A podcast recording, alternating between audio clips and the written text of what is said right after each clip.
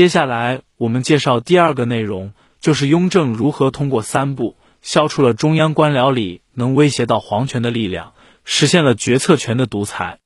第一步是打击以兄弟为首的皇室宗亲对手。中国式的独裁皇帝是没有兄弟的，只有臣子。在独裁体制下，所有的人际关系都必须以君臣关系为基础。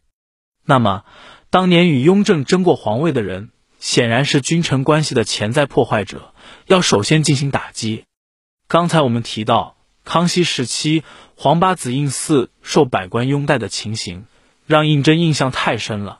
他登位后，当然会觉得这个兄弟是一个巨大威胁。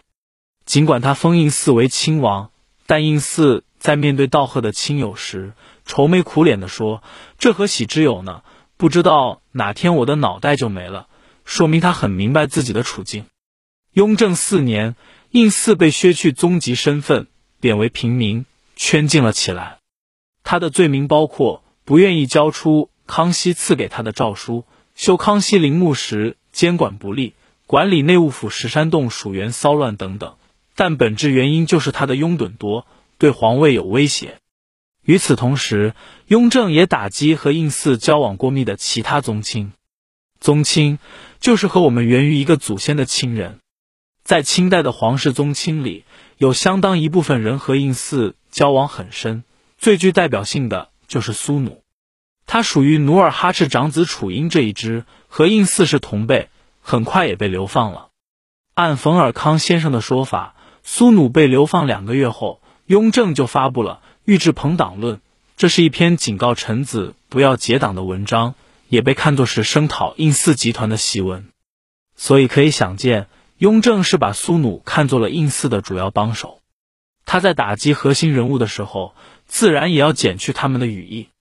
雍正时期有一个著名的文字狱，就是吕留良案。因为吕留良的排满思想，导致这一案件发生。但冯尔康先生认为，这个案件是为另一桩增进案做掩护的，实质上还是与打击胤祀集团有关。曾静是雍正时期的文人，也是吕留良的学生。他想劝说将军岳钟琪造反，结果被告发，受到了雍正亲自审理。曾静曾说，雍正有十大罪状，其中就包括广为流传的弑父篡位、杀兄害弟。雍正追查之后，发现许多说辞都出自胤祀的家奴、太监之口，所以就借此案对胤祀的残余势力做了进一步的打击，同时为自己辩白。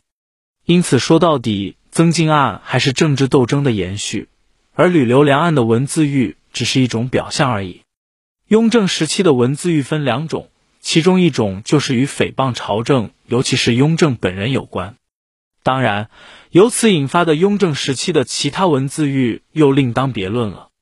我们再来看雍正实现决策权独裁的第二步，就是打击结党的权臣。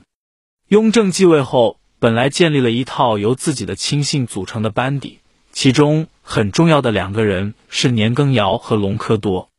但他们很快就恃宠而骄，结党营私，严重侵犯了皇权。虽然雍正自己做皇子的时候也结党，但登上皇位以后，对臣子结党就特别警惕。所以，几乎在打击胤祀集团的同时，雍正也对这两个权臣下手了。年羹尧在雍正初期率兵平定了青海，功劳显赫，也因为如此，他得到了非同寻常的信任。西部地区的人事安排，上到总督和巡抚，下到县官这种低级别官员，所有的任用都听他的。至于其他朝廷大事，雍正也会向年羹尧咨询。比如有一次从进士里选拔人才进翰林院，雍正就特意把入选名单发给年羹尧，让他看看名次安排有什么不妥。隆科多也是一样，掌握了吏部的用人大权，因为他姓童。所以人们称他选出来的官员叫同选，可见其势力有多大。这样一来，就导致年羹尧和隆科多越来越膨胀，开始收受贿赂，任用私人，排除异己。在雍正看来，这就是结成朋党，干预朝政。当官的如果都听年羹尧和隆科多的，谁还听他这个皇帝的呢？所以结果就是年羹尧被赐死。隆科多被圈禁，两大权臣的党羽也一哄而散。